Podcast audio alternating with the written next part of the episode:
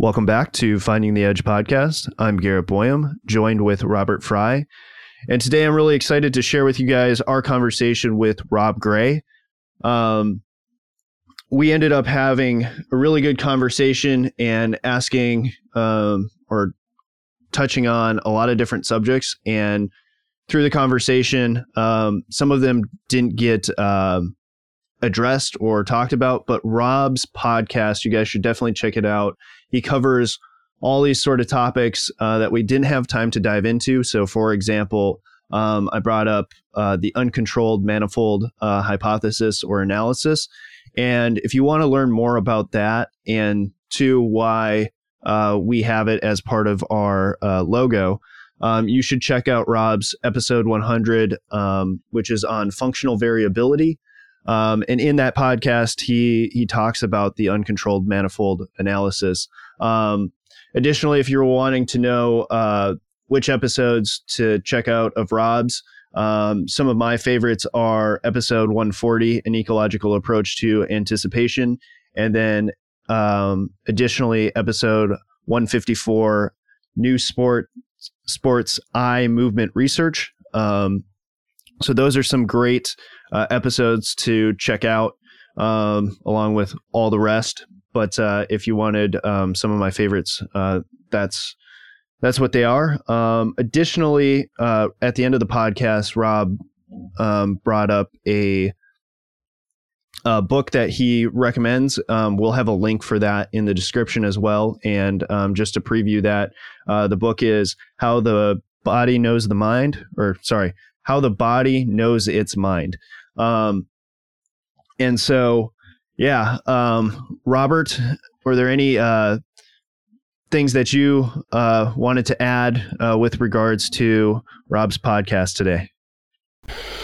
Yeah, Rob, uh, Rob and us had a great podcast talk, and uh, I can't wait to share it with you guys. We talked a lot about in terms of applying research methods for some skill acquisition and motor learning theories. So can't mm-hmm. wait for everyone to listen in. Yeah, I mean, we just we we wandered through a whole bunch of different stuff, including uh, VR, um, and then just common um, common potentially like misconceptions uh, with regards to some of these ideas, um, and then also Rob's views on specific things like decision decision making in sports, um, to name a few things, and then two. Um, we also encourage you guys um, to check out Rob's Patreon for his podcast.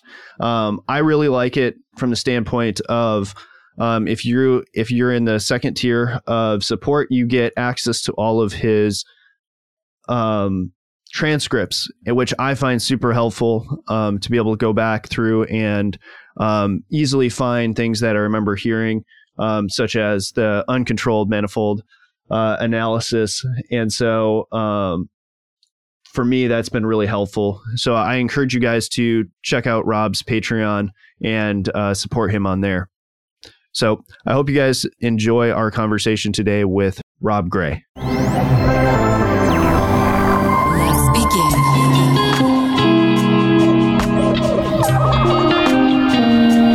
Analyzing. Finding the edge. Rob, do you want to give us a little bit of background on yourself and kind of how you got into um, the field of study that you're in uh, with regards to motor learning? Yeah, so I did my PhD in psychology. Um, I was mainly focused on perception side of things, on vision, in particular, how we kind of perceive information about moving objects, like when an object's coming at you, how the time to collision, the direction it's traveling, and I was really uh, mainly focused on on just the perceptual side of things. Really, a lot of the studies we did back then, we the subject, the participant just pressed buttons to indicate a response so I was always kind of felt something was missing. And that's kind of when I discovered e- ecological psychology. I read Gibson and the idea of you need to keep perception and action together really resonated with me. And so after I kind of did my graduate school, I really uh, wanted to move into the area of VR and simulation. And so I, over many years, developed a, a bat, baseball batting VR uh, for uh, mostly for research purposes. It was used in a training study uh, a few years ago, but um, so I, I, kind of got into that, understanding how both because I think I, am interested in sports and baseball, but I also thought baseball was a really good study type of sport to bring into the lab because you know where the hitter is, you know where the pitcher is, things aren't moving around crazy. So, um, so I developed that and have done a lot of research over the years, and and and more recently got really interested in the skill acquisition, motor learning, how batters acquire the skill, and how that changes to, based on the way you train them so you brought up VR. I think that's really interesting, especially when we're talking about baseball, because there's now more technologies out there for um, baseball players to use. And I was talking with somebody yesterday, and they were they mentioned your study and the fact that you were able to in one of your studies get look at um, how auditory and tactile um, feedback influence the swing, and part of your setup, I believe, um, included that. How did you incorporate that into VR?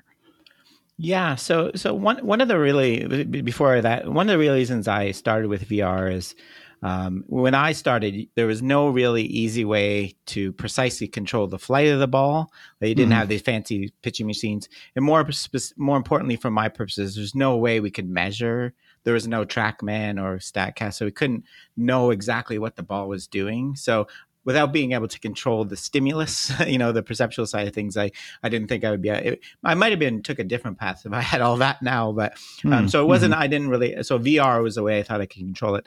Yeah. So what I did with that study is, um, so obviously I'm sure most people can imagine what the visual, you know, there's a projection and uh, you see a picture and a ball and, and you hit it, the ball goes on the screen. The auditory, actually, I, I went on, uh, this was a, quite a few years ago. I recorded went on the field and recorded contacts, you know, solid mm. contacts on the sweet spot versus near the handle. And um, what, what I did was play them. It was quite, I can't remember. There was like seven or eight of them. We played them in the simulation to, depending on where the, the, calculated point of contact was. So if you hit it on the handle, you would hear, hear a sound like uh, like uh, you hitting on the handle. And then I also took little um what they're called tactors that get kind of like inside your cell phone that gives a vibration. Mm-hmm. and i and i put them along the bat they're much stronger the ones we used and put them on the bat. And basically the same thing if if you hit it right on the sweet spot there was hardly any vibration. If you um if you hit it on the handle, you get a bigger vibration. Not not as big as, of course, you get with the real thing, which can be mm-hmm. painful. Mm-hmm. but mm-hmm. Uh, so it was kind of a crude simulation of of these different perceptual. Uh, I found the tactile one uh, was particularly important, and I think that's kind of missing from a lot of the the current ones. Is I had a when I, every time I brought hitters in, they'd say your simulation looks nice, but I don't. When I hit the ball, I don't feel anything. Mm-hmm. So I think mm-hmm. that, that that made a big difference to our simulation. I guess that kind of actually answered my question in terms of um, maybe what are the potential. I guess a good follow up would be what are some of the potential benefits of using VR, and then what are the limitations of using VR? Yeah, I think uh, I think there's some good potential benefits in both kind of in training ones and in kind of in test and evaluation, but you kind of have to be careful. I, I think a lot of VR developers are focused, in my opinion, are focused on the wrong things.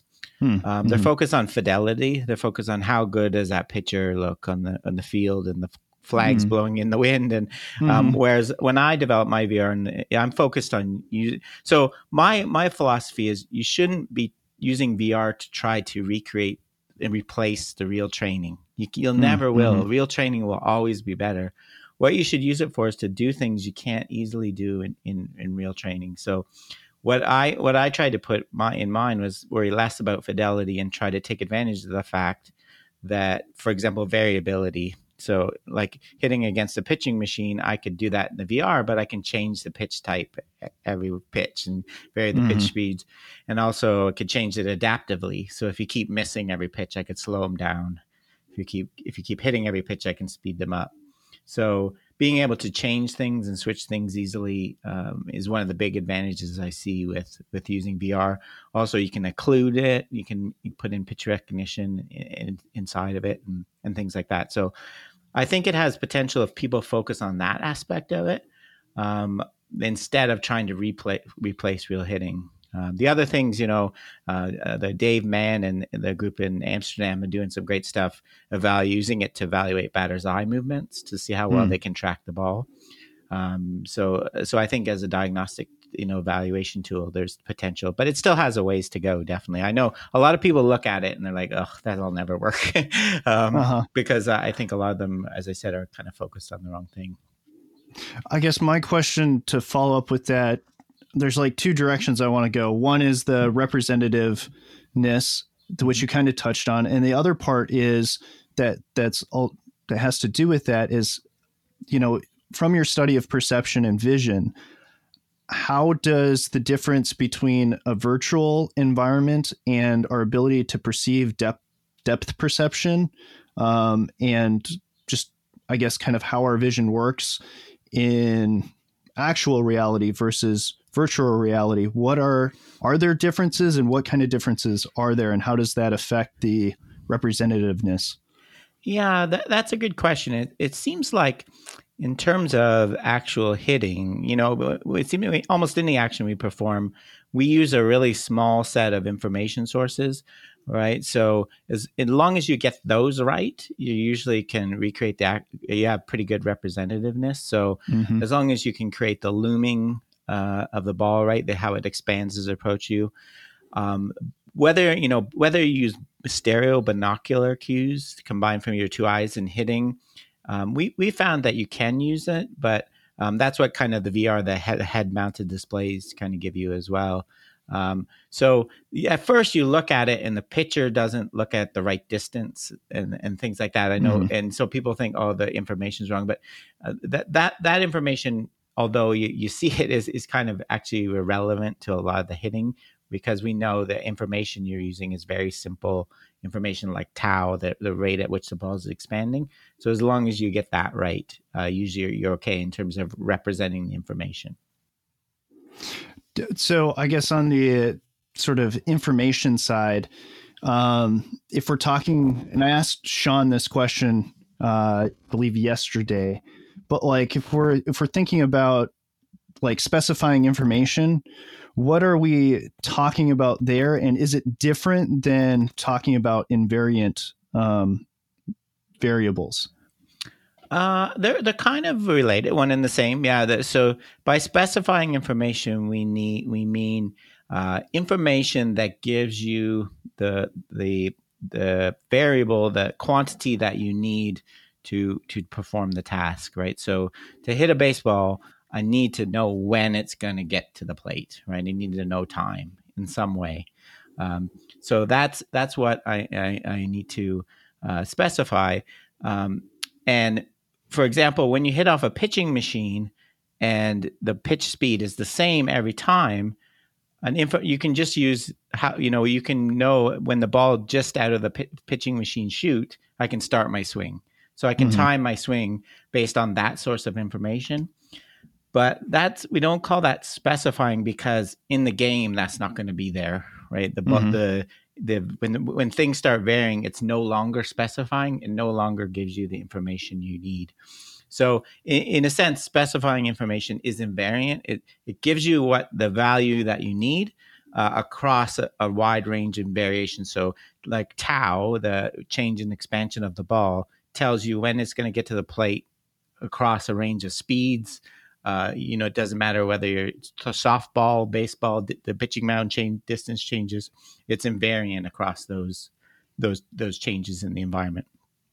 Hmm, mm-hmm. And so then, is it to that specifying information may be contextual? So, for example, the specifying information that an athlete uses in a pitching machine situation is non-specifying when you go back to um, the the actual competitive event. Exactly. Yeah, exactly. Uh, sometimes we call it a, a range effect. Um, so when mm-hmm. you limit the range of conditions in practice, you can make uh, um, information useful for for what you're trying your goal in that small range, but then it becomes not you can't use it anymore when you expand to the real uh, mm, condition. Mm-hmm. So yeah, you're exactly you're exactly right. So that you have to be really careful of doing that. It can lead to you know what we call negative transfer, right? Where you you get into if you try to use that strategy when you get to the competition, it's not going to work anymore. So then, when does kind of that too much information become a situation in that training environment where there is too much information and then instead of becoming a benefit, it becomes a detriment.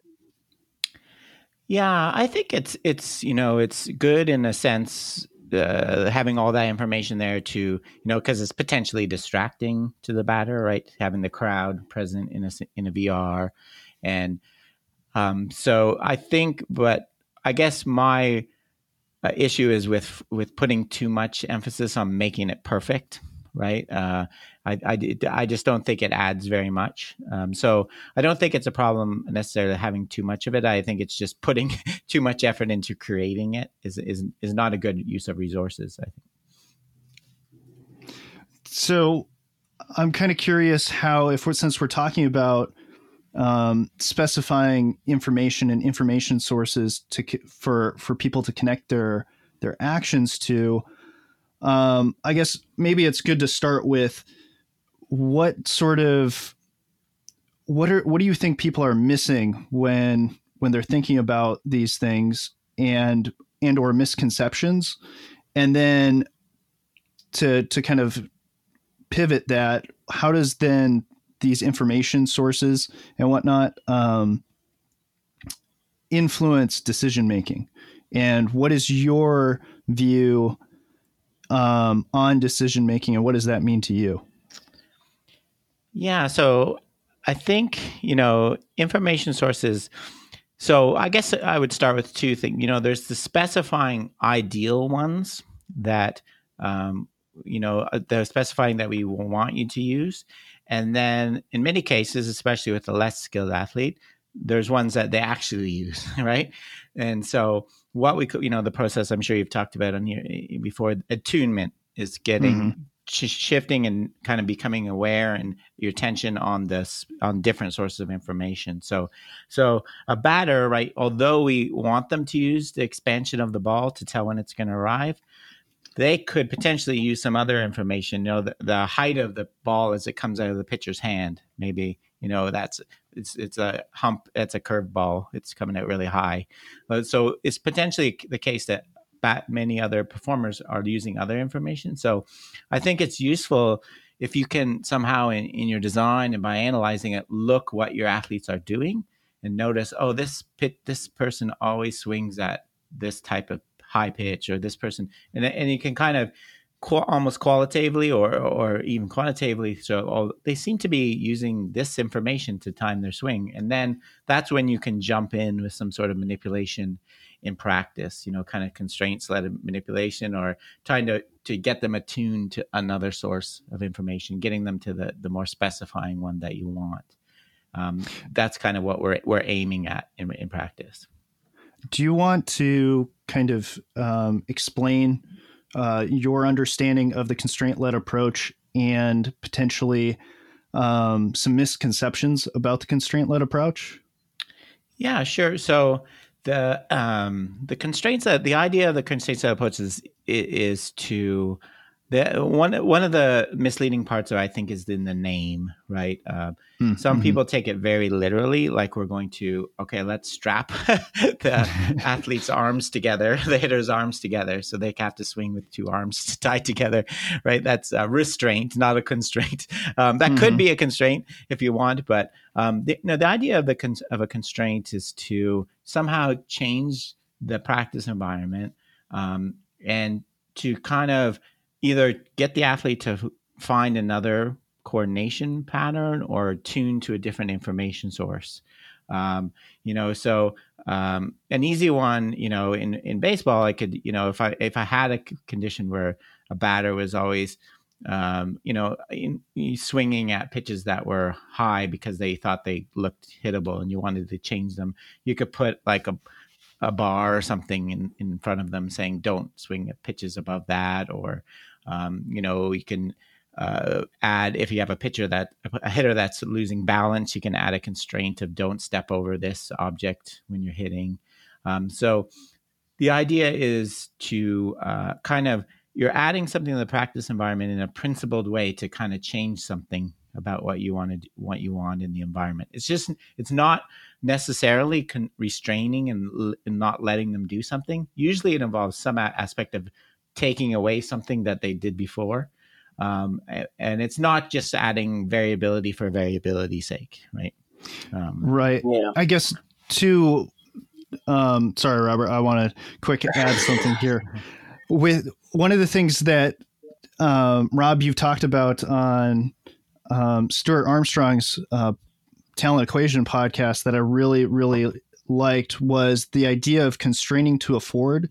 And um, just so to, to recap, affordances being like opportunities for action, mm-hmm. and maybe too, it's it's worth to kind of delve into that because recently I've had um, I, affordances. I think play heavily into decision making, and so having a proper understanding of what we mean by constraining to afford and and then like opportunities for action do you kind of want to go into into that just a little bit yeah sure i i think a good example and i i could you know i think you could easily put this into a baseball context is is um, the recent study by you know Tim Buszard and Damien Farrow and colleagues looking at uh, scaling of equipment for kids. So mm-hmm. in tennis, if you if you let a, a, a, kid try to play with an adult racket and an adult ball, the ball bounces super high and it's they they can play, but they're you know they're not very efficient. So giving them a smaller racket and a ball that's less compressed so it doesn't bounce as high, that's a constraints manipulation that uh, gives them more opportunities, um, uh, gives them, uh, lets them get to the ball better, hit it, have a more optimal up to uh, down to up swing path, stroke path. And so what you're doing is actually take changing the task constraint by changing the equipment. Um, and you're giving by and you're giving them these more opportunities for action. What you what you see when you do that, and their, their stu- new study is really interesting. You not only do they have a better stroke and hit the ball harder, but they also play balls. They're more aggressive. They play balls in front of the line more. They hit more winner. They attack more. So they're getting, they're seeing, receiving more opportunities for winning at winners and things like that. So by adding this new, so that's a good example too. That you're not restraining anything. You're you're just changing the equipment. You're adding a different constraint. So you could do, imagine doing the same with a kid in baseball, given the smaller bat you know, a lighter bat in, in, in the same thing. Because yeah, that that kind of brings up kind of like the uh, the recent like a weighted bat approach uh, that kind of some schools teams use, where they use kind of a heavier bat to uh, manipulate those kind of constraints, and then a lighter bat to help with optimized swinging faster.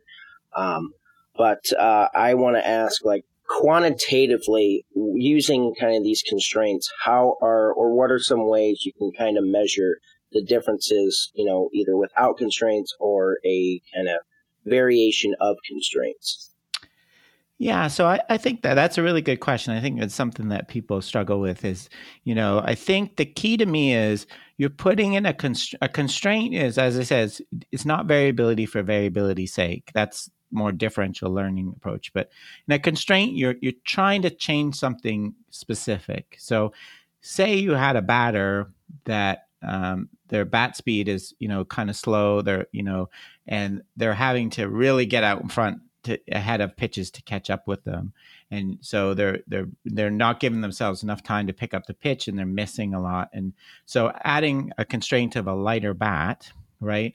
you might do that so you get a more optimal you know kind of swing where they wait back further because they can generate a faster bat speed with a lighter bat so in that case what you're looking for is the thing that you were hoping you would change the swing starts a bit later the bat speed's a bit higher they're better at recognizing pitches, do the curveball versus fastball because they're taking more, they're seeing it for longer. So you know, you knew what you wanted to change with the constraint, and you look for that, right? You don't that specific like like in the tennis one example I gave, they were specifically one of the things they were specifically looking at is the swing path of the tennis stroke. That's one of the things they were hoping to change with the equipment, and that's what they actually measured. So having that kind of not just looking for performance outcome measures necessarily, but also these kind of process things. Because I, I think too, one of the things that when it comes to constraining to afford that really stood out to me is Rob when you were you were talking about it with with Stuart was this idea that like oftentimes you need constraints to actually be able to um, do things. So, for example, if I give you too open ended of a question, it becomes hard for you to figure out what you want to answer potentially or what to say. But if I give you a, a little bit more of a constrained question, it actually allows you to give a, a much more um, detailed and interesting answer that allows you to go lots of different places. And so to me, this idea of constraining to afford is is actually about giving people options and the ability to, to do things. And so when when we're talking about, say, for example, baseball and it being a dynamic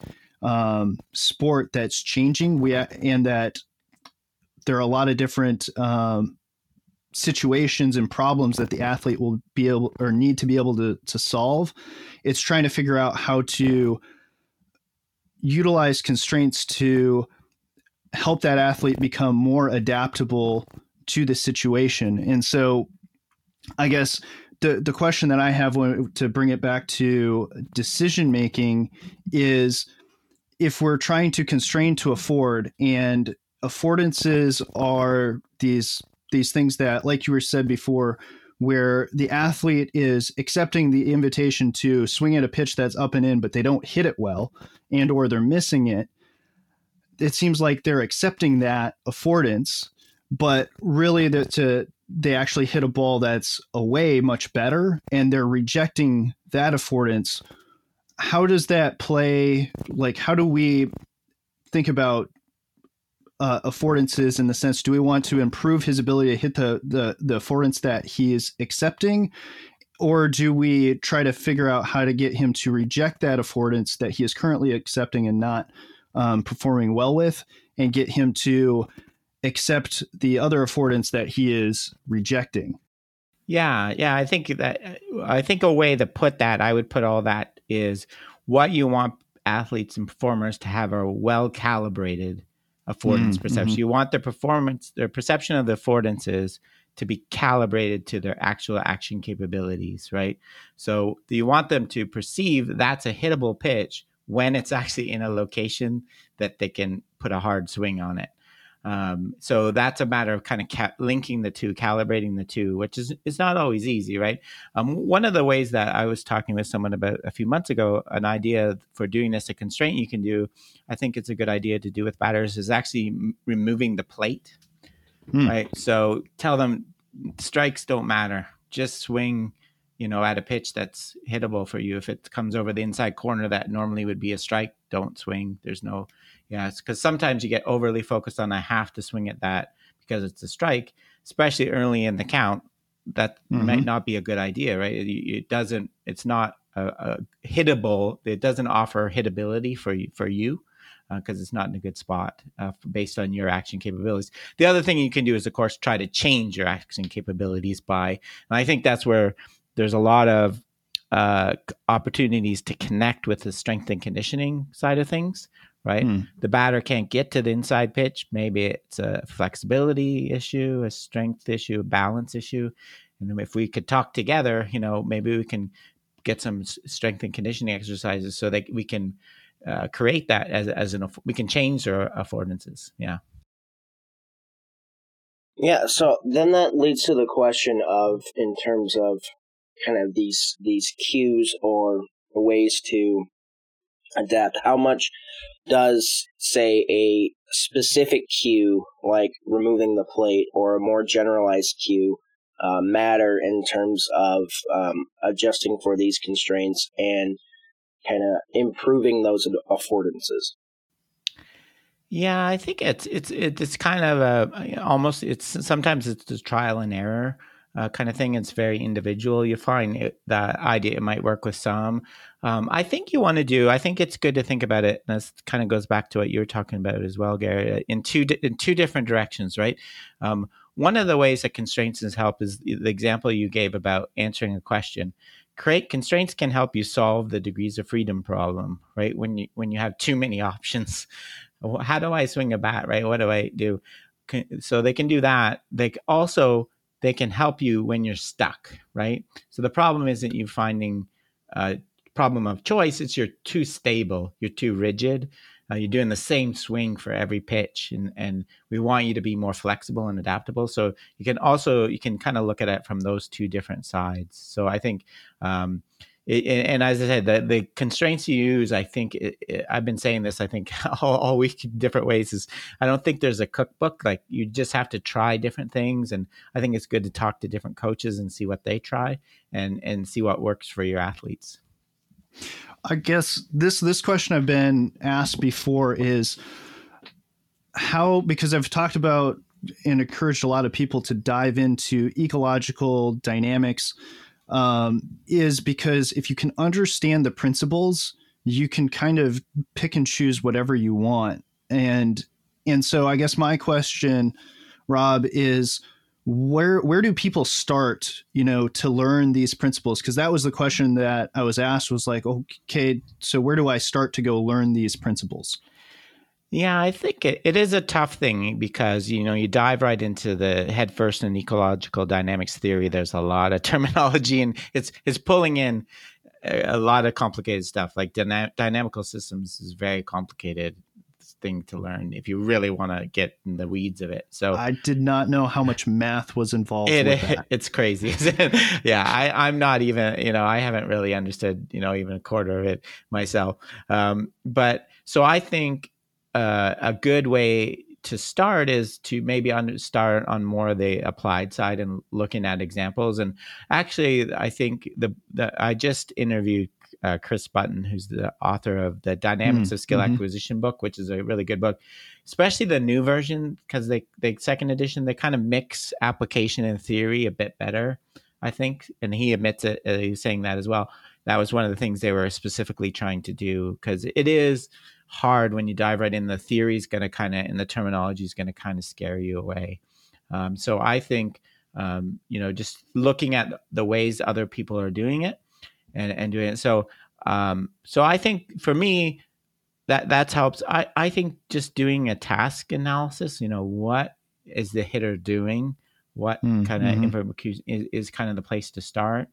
Um, I've I said this on another uh, to another person. I think if you're if you're not sure whether to jump in and how to jump into uh, uh, self organization and constraints, I think the the way to get you started, kind of the halfway house of that, is just variability, adding variability to practice um, a little bit. I think that's a low hanging fruit in a lot of uh, activities, and then you can see how that affects, and then that I think gives you ideas for how to do constraints. Um, uh, with, with, starting with that. But I, for me, uh, talking to other coaches, looking at examples um, is probably the best way to get started. And then once you really get into it and kind of think about it, then you, you know, I think you do need, if you really want to make the most of it and come up with your own ones, you do need to understand the principles behind it. But, but you're right, it is a tricky sometimes to start right with that. Yeah, because I, I really want to encourage people to to get a a baseline understanding or like have a have sort of an understanding of these principles in the framework because I think what coaches will find is that the the intuitive things that really coaches have done for a long time um, that have been successful like some of this stuff when when you actually are applying a, a ecological approach um, it's it's not necessarily like this completely new um, brand new thing that that you would end up doing it to me when i look at what a lot of coaches are already doing they would just end up doing more of certain things and less of others um, as as opposed to um, you know just a, coming up with a brand new drill that is kind of like this new this new sexy thing. Um, and so I guess that's that's what I I want to encourage why I want to encourage people to to look into these ideas more is it'll just help enhance what you're already doing more than likely and then it'll help you build and iterate and refine what you're doing. Yeah, I I agree totally, and I think Keith uh, Davids has been fantastic uh, on making that point. Right, that coaches a lot of this is just putting some theory and some kind of concepts on things coaches have been doing for a long time, and you know, there's a lot of super smart coaches that through experience have developed these. So, but I agree with you. It, it, it's not about us coming and saying, "Here's a whole bunch of new training activities. You've been doing it all wrong. Throw away mm-hmm. everything." It's like it's about, yeah, this is maybe kind of some theory on on why we think it works and why this doesn't. And then, so if you do right, if you do understand that, then you can expand on what you're doing already in different ways. I, I agree. That's a great way to think about it. I guess then for me, it leads to the question of for those coaches that are maybe going to try out this ecological uh, dynamics, ecological approach, and kind of try out some variability in types of things.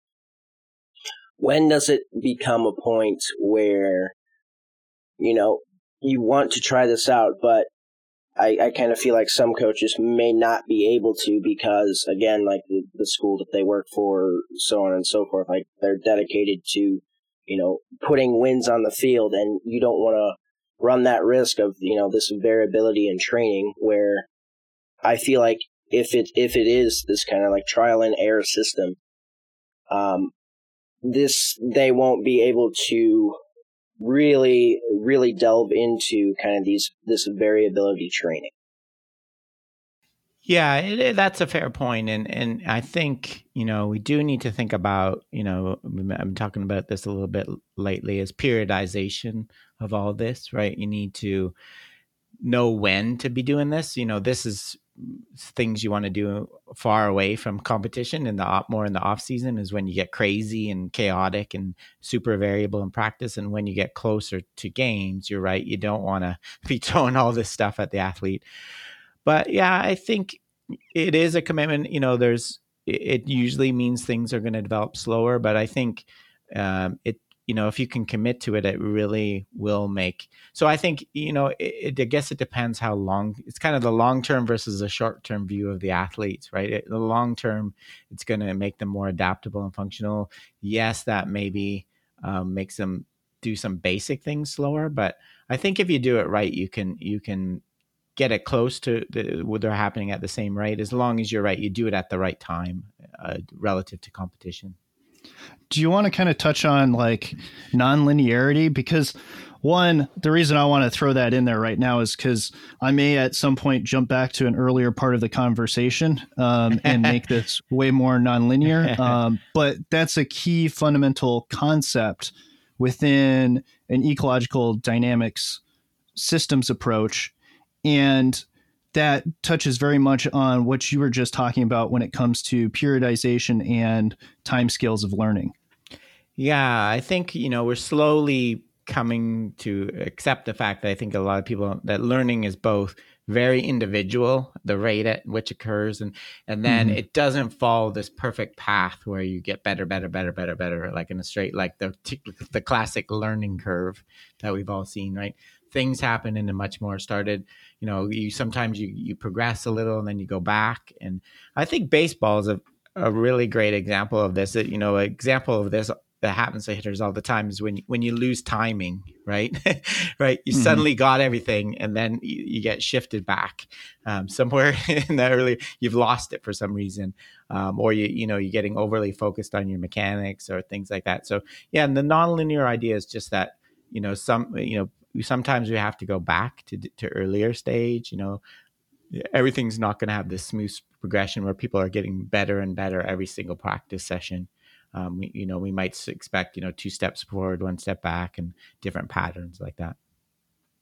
So to kind of go off of that, you know, as because you're also a professor and a teacher, how when when it comes to like the learning process and you know speaking on nonlinearity does that influence like how we should teach things because like very much so like in you know, because I'm currently taking a perception class, it's you kind of proceed in learning all the nitty gritty details about, um, you know, the the anatomy and how the systems and the processes, and then you begin to, and then after you do all that, then you go to the application.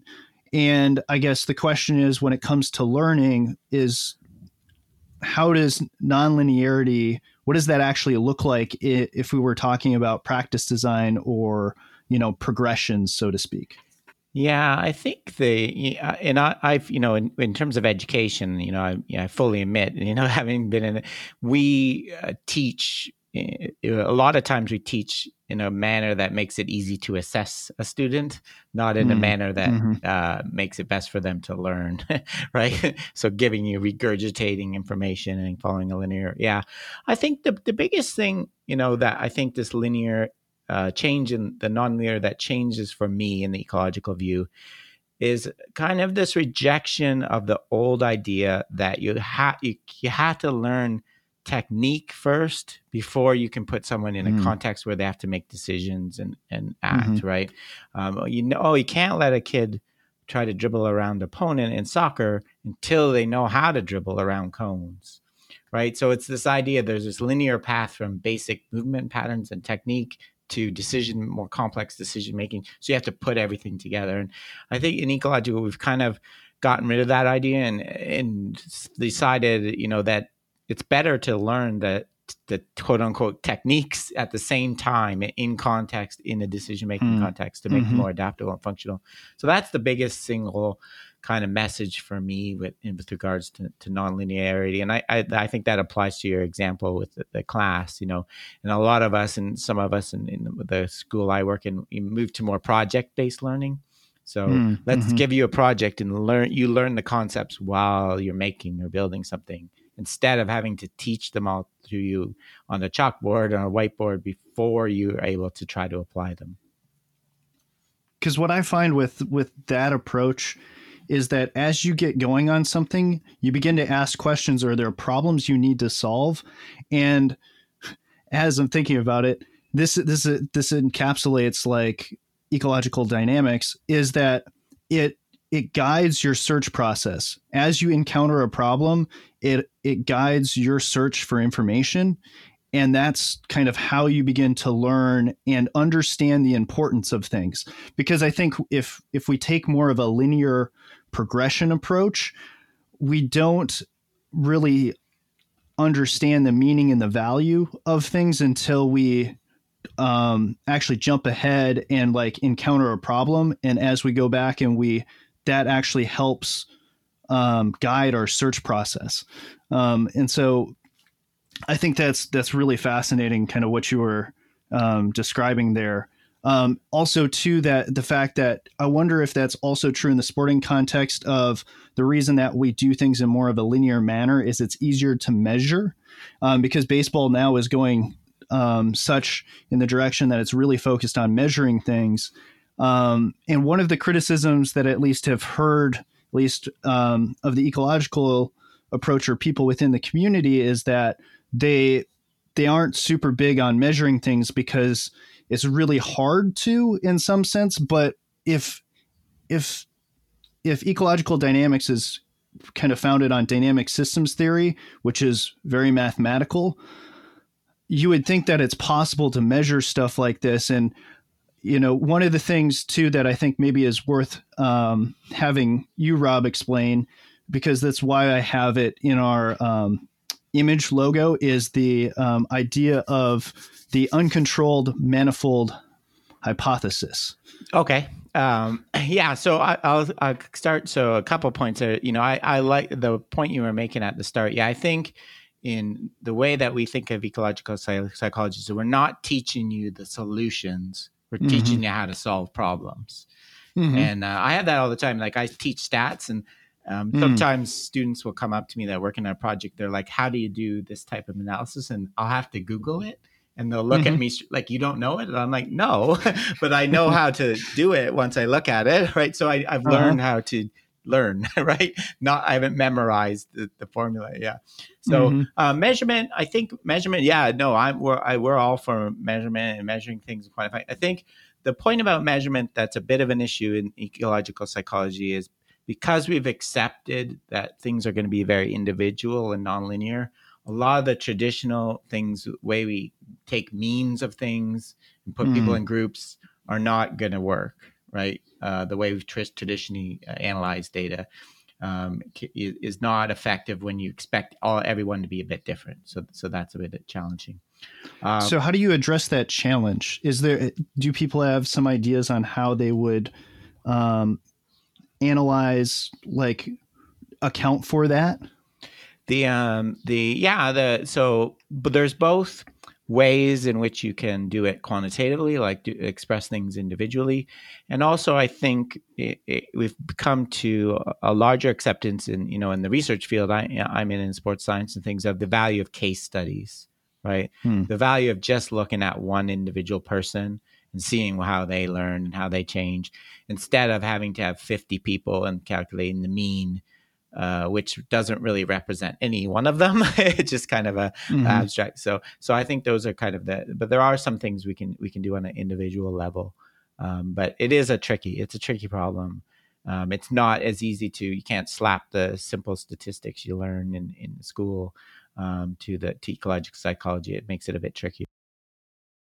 Yeah, because then then that kind of leads into the thought of what you mentioned earlier of that case study where I think now now we're starting to see, at least in the baseball realm, uh, kind of comparing comparing a certain player to the average. So, uh, kind of think of like uh, those those plus stats where we say like 100 is average, and we're comparing you know player X to the average, which is in this case 100. So, I think that kind of leads into the process of you know, how can we compare one person to the kind of whole of the whole of you know your study or the whole of in this case uh, the rest of major league baseball? Yeah i think i think we're that's a good point. I think we're learning uh, some important points about using those things. I think part of it is taking uh, some of the numbers are kind of misleading. You, you, when you have one number, you you just ha- you have to dig a bit deeper. I know one example I know that people are coming aware of is with launch angle. Like looking at the mean launch angle of a hitter is really not very informative, right? Because if you have two swings, one with a launch angle of minus of zero or minus ten, and one with a launch angle of fifty, those are both terrible swings, right? But their average is going to be nice. um, whereas if you have two of 25, that's much better hitting, right? So we need to, and uh, so I think, but I think we could have the same thing when we compare an in, an individual to some mean. You know, maybe we need to dig a bit deeper and look at more factors. You know, so, so how, when do they hit it hard? You know, uh, um, maybe their their average exit velocity is not up to the league standard, but you know, uh, when uh, you know, getting more in context of how they're swinging and um, you know so I, I think that i think that's part of it and then just looking at one number sometimes. Yeah because i also feel like uh, especially since you brought up launch, that launch angle like i feel like in those cases like medians and modes are definitely something that's more attributable um, because you know for guys that want to hit the ball hard in the in the air to generate quote barrels um, i feel like that having those uh, frequency is more important than saying average because like you said like if someone has a very high launch angle and then a very low launch angle if you average that out it's going to look very good. And then the same can be said for exit velocity. So in turn it could actually look like a quote unquote barrel but actually there was just two completely different swings. Yeah. No i think you're right. And i know i've even heard you know people including bunts in like exit velocity calculations for hitters and things like that. So obviously we need to kind of do it. You, you gotta, you can't take it completely just the numbers, right? You got to consider the other factors too. Yeah. One thing that to to kind of jump back just a little bit to go back to scaling information, um, because this is one ad that I wanted to to have before was in watching I was like if we're talking about the T so to speak and this is when we're talking about like really youth athletes how in what ways do you think or first to to say like one of the things I noticed was um uh, I, I was watching a young kid um try to hit a ball like they were trying to teach him I think he was like 3 to to hit a ball but he he basically we would they'd throw the ball to him and swing and miss and he wasn't really paying attention. And but when you put it on a tee he would actually hit it and like be more interested. But i almost wonder if that was just because he was missing it that the the um, dad and the other players went to that. But if we're thinking about scaling um, scaling the information so to speak what if instead we you threw him a bigger ball and he had a bigger bat and he actually then would more likely hit the ball and then when you know the the parents and people get excited he he begins to associate those two things together. And i think too that was a conversation i don't know if it was that you had with somebody on a podcast or um, if that was somebody else but still like how how important it is for the athlete to begin to make connections like that. And i guess what ways could you know this approach be applied to youth athletes um, in a baseball context? Yeah, no, I think that's a that's a great question, and yeah, well, baseball is you know it's tough when you miss. Sometimes you don't know why, right? Did I swing mm-hmm. too early, too late, too high, too low? Um, but I think your example is a really good one about you know this is why you know the coach you know ecological psychology there's still a huge role for the coach being observant, knowing what to look for, when to step in, and how. And so I think that's a great example. You know, you're trying to throw a kid a ball, through, they're, they're missing it. You're right. Maybe they're not paying attention to it at all. So you can add, you're right, constraints of the bigger bat. You know, suddenly they get a hit mm-hmm. and they mm-hmm. start paying attention, or maybe give them some kind of task where you put a number on the ball or you know or or something mm-hmm, where you mm-hmm. add something to kind of get them to focus on it more um, yeah, so I think exploring other things that keep it more representative instead of jumping right to the T. Like the T is obviously a big constraint, and um, mm-hmm. I just mm-hmm. put out an episode today with uh, Nick Winkelman and I were talking about. Mm-hmm. He was talking mm-hmm. about teaching his son to ride a bike with training wheels, and you know his son, you know why would you ever want to give up the training wheels, right? Once you oh, can yeah. ride, and why would you ever want to not hit off a tee? It's way easier, right? Mm-hmm, mm-hmm. You know, there's no incentive to, to try to hit. Um, so it's you have to be kind of careful about eh, being no, and then it obviously it's a very different kind of task hitting a stationary ball off a tee than hitting a, a moving ball. So, yeah, so I think looking at why, analyzing why they're missing and trying to change things about it to, to right. And, but you're right, the motivational confidence factor is something we overlook a lot too. And then I guess uh, sort of one last big question from my end. Um, I'll let Robert, you should also have one final question before we wrap up. But to, to kind of loop back to decision making, what is kind of your view of decision making? And is it a separate process from action? And how does you know this perception action coupling that you're so big on um, intertwine with decision making? Are you know is you know what are some misconceptions that people may have about decision making in your um, viewpoint yeah, I, can, I think the biggest misconception, eh, eh, you know, in terms of the way I believe, I believe, you know, kind of the ecological view that decision emerges and from kind of action. Of and baseball is a great example. If you stood there and did absolutely no action at all, right? You you didn't move at all. You waited till you okay, that's a curveball so you're just perceiving then you started the swing from nothing. You would mm-hmm. never hit a pit i guarantee you right? Baseball is way too fast. You have to act bef- while acting and perceiving are happening at the same time and the decision to whether to keep so actually in baseball you you swing every time right? You have to start the mo- movement of generating mm-hmm. a swing every single pitch unless you're obviously taking one. Um, so the decision is just going to kind of emerge out of your you're perceiving the flight of the pitch and, and trying to recognize what type of pitch it is and controlling the swing. And then at some point you're going to decide you're going to quote unquote decide. So it's not this kind of binary, discrete event that happen. Now I'm going to swing. Now I'm going to act. Right? Mm-hmm. You're acting and perceiving the whole time, and at some point, the action is going to continue, and it you you we can call it a swing, you know, this to finish, or sometime, or you're going to stop it, you, you, know, really late, mm-hmm. like a check swing, or early and, and, and enough to, to completely stop it. So so that's kind of the way that I think of decision making, and, and we do in the ecological approach. That's this, it's something that comes out of this continuous coupling of perception and action, not this kind of linear perceive, uh, perceive, decide, act, right, um, where mm-hmm. it happens very discreetly.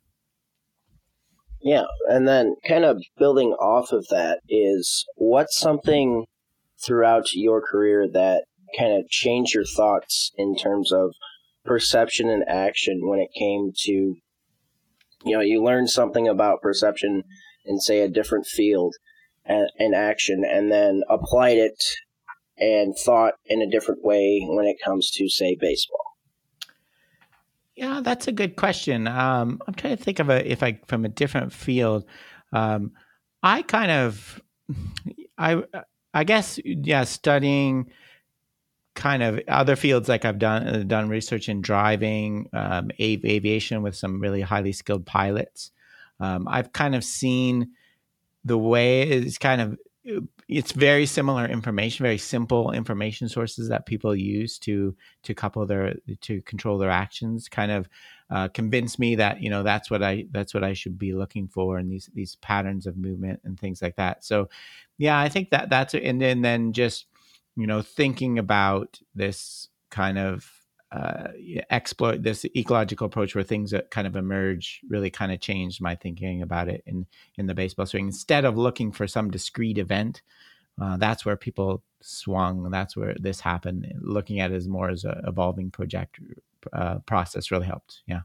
Do you want to give an example with driving or flying? Or I know there was a study too on like walking um, and how you know the what you kind of like learned through uh, perceptually? Because I know you were talking once on an episode about um, driving and decisions that were made for like left hand turns. Mm-hmm. Um, I wonder if you could potentially speak a little bit on that.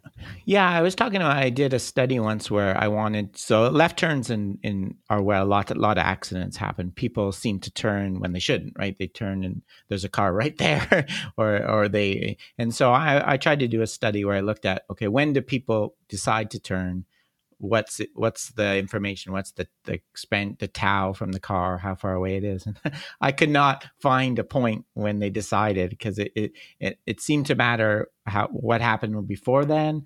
Also uh, there's a good pedestrian study too.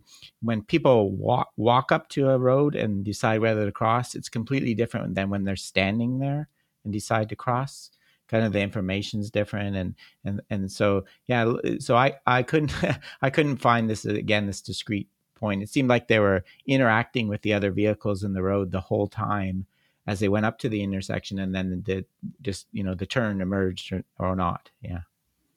I mean because what i took away from that is so often the way hitting coaches have predominantly approached hitters is that they actually want to minimize their movements. You know like oh your swing has too many moving parts and like is too noisy. Like simplify it. Let's get your movements really really simplified. And what i wonder is like at least for me like that that made it harder to hit.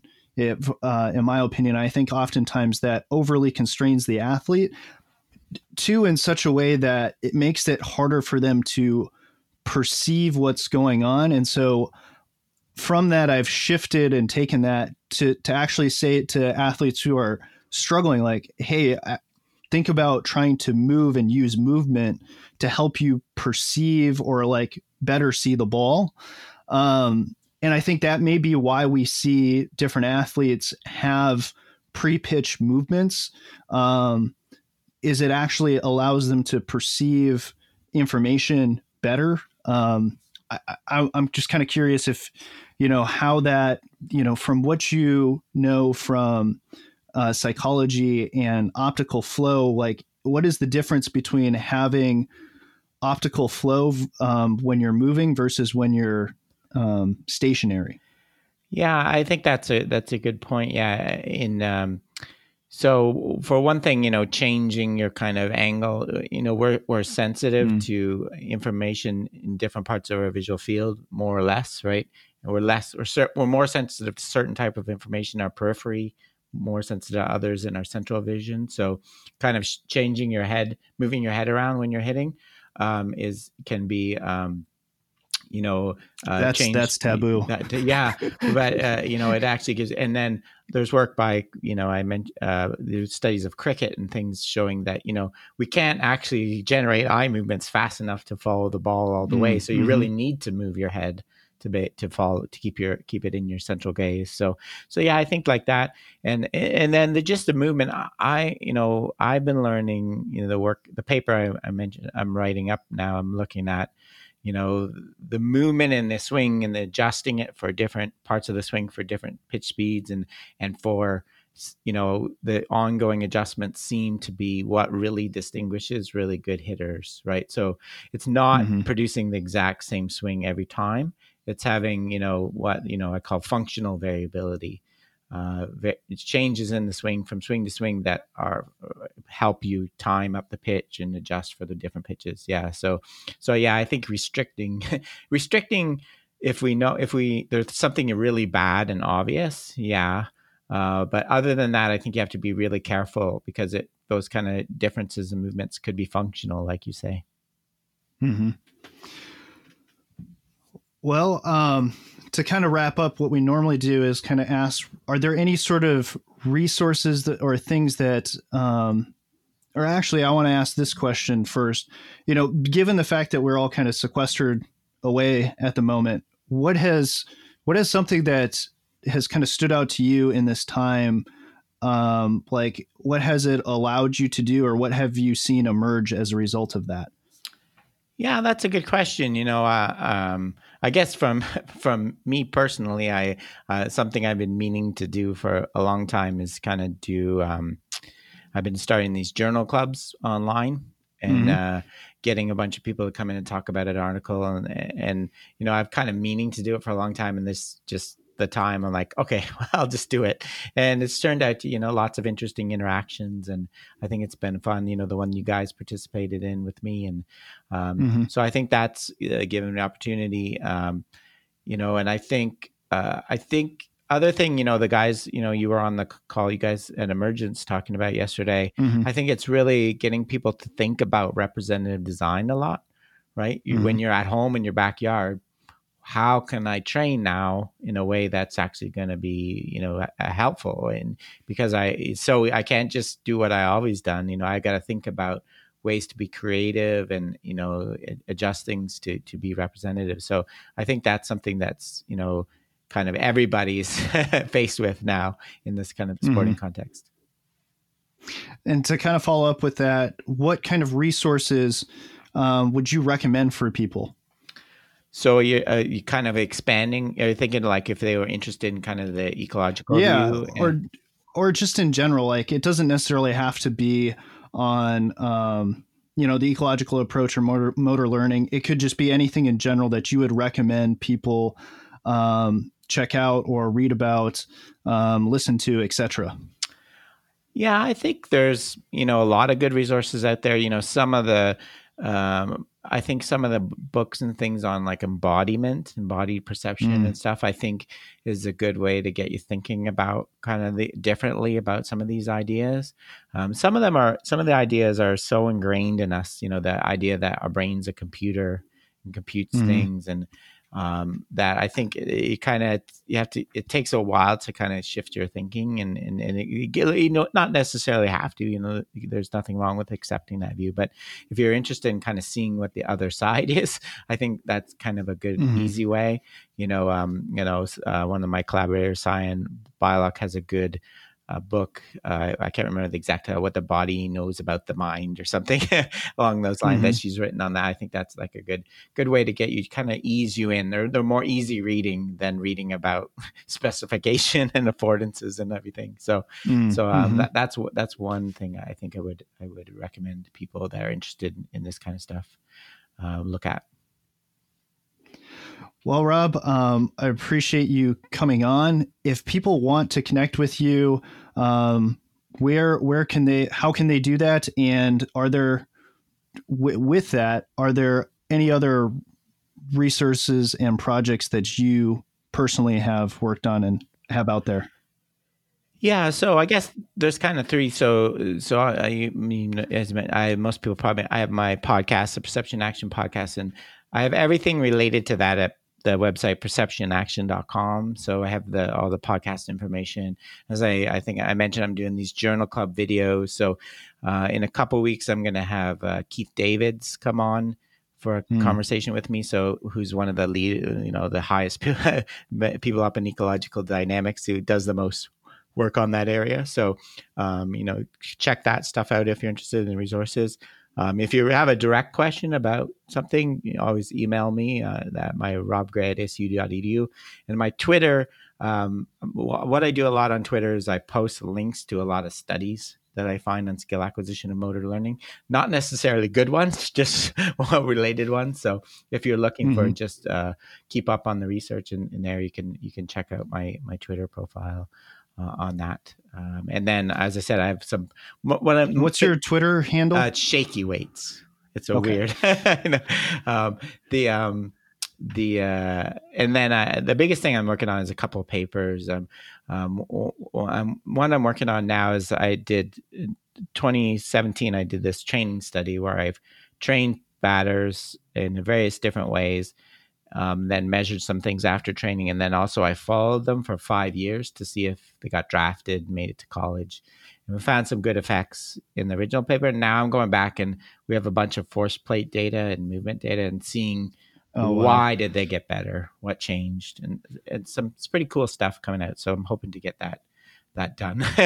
it's turning it's pretty bare of a analysis, but I think it's going to be interesting. Yeah, I'm looking forward to it definitely because. Mm-hmm that kind of stuff is uh, huge um, nowadays. Man, it makes me one ask so many more questions, but uh, I don't want to take up any more of your time, Rob. I really appreciate it, um, you coming on and having a discussion uh, with us today. Thanks, Rob. Really appreciate it. Oh, you're welcome, guys. It was fun.